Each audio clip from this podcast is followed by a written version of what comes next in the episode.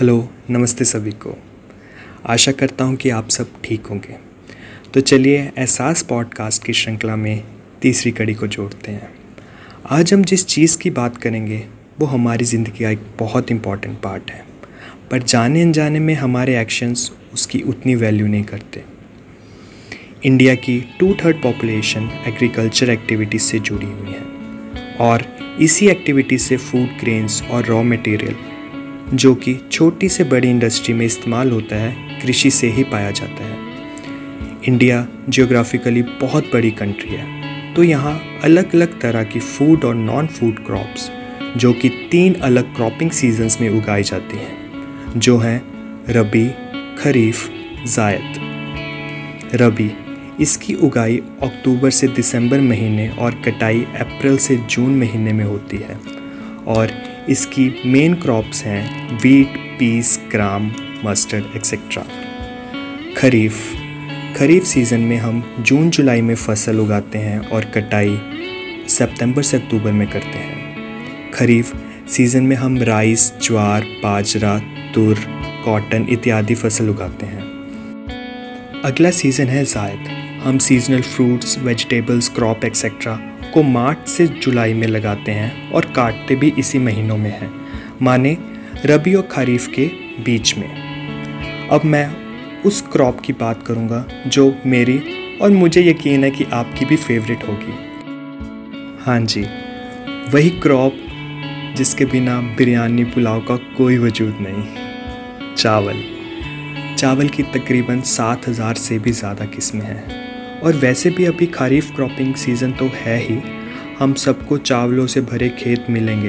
तो चलिए, उसी के बारे में हम आज जानकारी लेते हैं। चावल की खेती के लिए पानी काफ़ी ज़्यादा क्वांटिटी में कंज्यूम होता है। साथ ही साथ उसकी लेबर भी। चावल औरजा सतीवा और औरजा गलाबेरिमा, ग्रास वैरायटी के सीड्स हैं। चावल भारत के कई स्टेट्स जैसे कि वेस्ट बंगाल, पंजाब, उत्तर प्रदेश, आंध्र प्रदेश, बिहार में सबसे ज़्यादा उगाया जाता है। और भारत चाइना के बाद सेकेंड लार्जेस्ट प्रोड्यूसर है चावल का। आपको ये जानकर हैरानी होगी, तकरीबन हर तरह की मिट्टी में हम चावल उगा सकते हैं। लेकिन उस एरिया में ह्यूमिडिटी की मात्रा बहुत ज़्यादा होनी चाहिए। टेम्परेचर भी ज़्यादा होना चाहिए।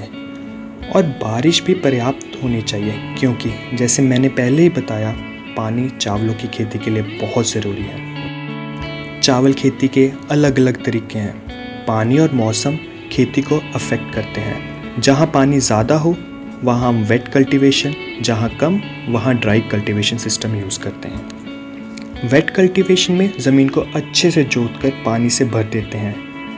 लगभग पाँच सेंटीमीटर गहराई।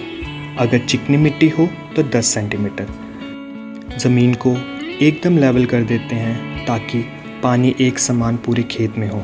उसके बाद उसमें बीज लगाए जाते हैं। यहाँ ट्रांसप्लांटिंग की जाती है।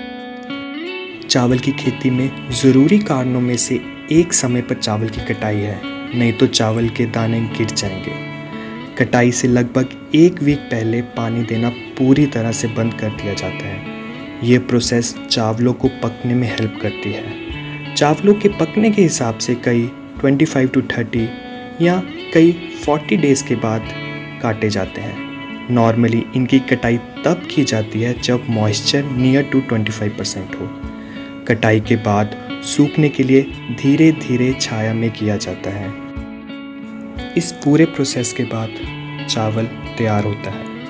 अभी तक आप समझ गए होंगे कि राइस फ़ार्मिंग कोई आसान काम नहीं है। एक भी स्टेप मिस और महीनों की मेहनत बर्बाद। सिर्फ़ चावल नहीं सभी क्रॉप्स में इतनी क्या इससे ज़्यादा मेहनत लगती है। उसके बाद भी पर पर्सन इंडिया में 50 के पर ईयर फ़ूड वेस्ट करता है। अगर खाना फेंका या बर्बाद किया जाता है तो ये सॉइल को बहुत नुकसान करता है। जब ये खाना अपनी फ्रेशनेस लूज़ कर जाता है, तब बैक्टीरिया फ़ूड आइटम्स को डिकम्पोज करके harmful greenhouse gases produce करते हैं और हमारे एनवायरनमेंट को बहुत नुकसान करते हैं। इतना ही नहीं, इतने बड़े देश की इतनी ज़्यादा पॉपुलेशन का पेट भरने के लिए मेहनत करने वाले किसानों का हार्डवर्क भी वेस्ट जाता है। तो इस एपिसोड के एंड में मैं यही कहना चाहूँगा कि उतना अपनी प्लेट में डालें जितनी भूख हो।